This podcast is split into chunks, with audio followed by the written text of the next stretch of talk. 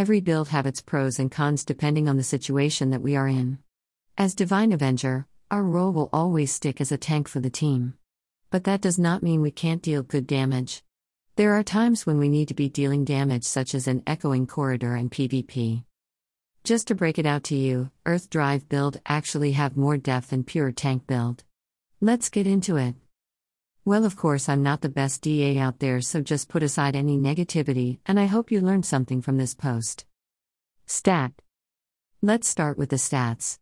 Veet is the most important stat of all. Cause Veet play a big role in Earth drive calculation. And with more Veet, you also get more def. Next to def is ignore def, who can also contribute to increase ED's damage even more. Plus 159 Veet, more Earth drive damage plus 159 Aji, more def, unlocked in Aesir Room. Plus 79 Dex, depending on Ur existing Dex, to instacast all skills. Note that Life Vow has fixed cast time rest to int, more SP recovery and healing via Glorious Guardian. Equipment. Just focus on getting more Veet, and thus match your equipment that suit your account.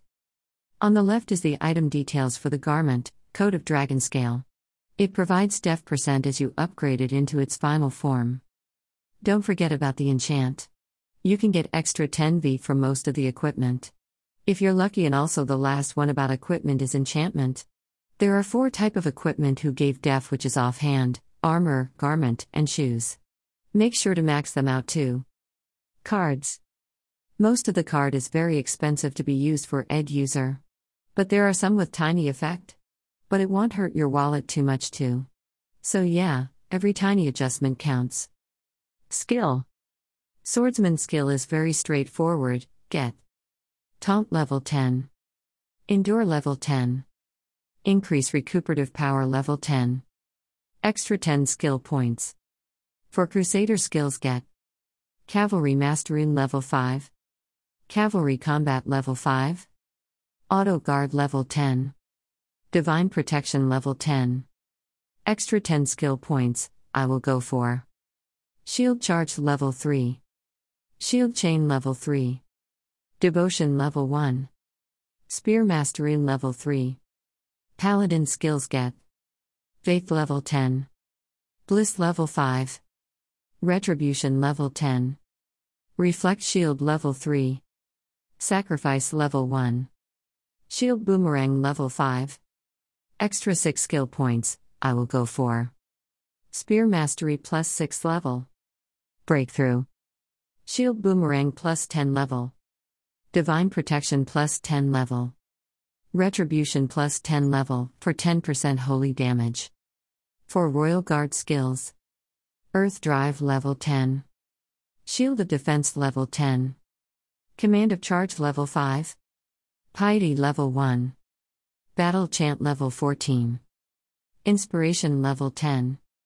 Spear Thrust Level 10.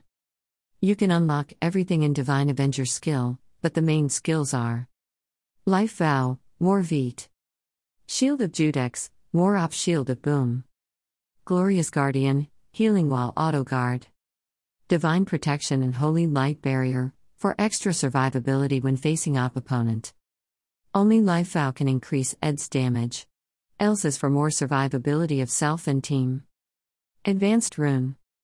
Charging Leader Rune is the most game changer. Get the third line ASAP and you can get double damage ed like you see in my first picture above.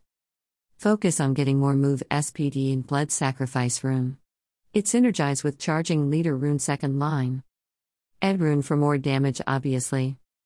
And Shield Boom Rune for more Soj damage. These small rune isn't a big changer but it does help. Get those bad boys. Room.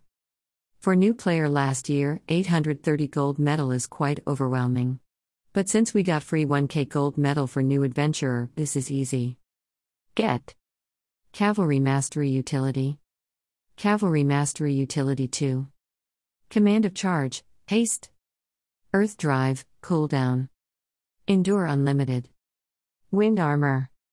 Other than that is up to you. Oracle Mirror.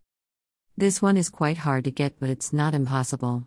Green Steel Pike for more def percent, and Earth Axe for more Earth Act. Instant strategy and skill rotation. Now we have arrived at the most important part of this guide.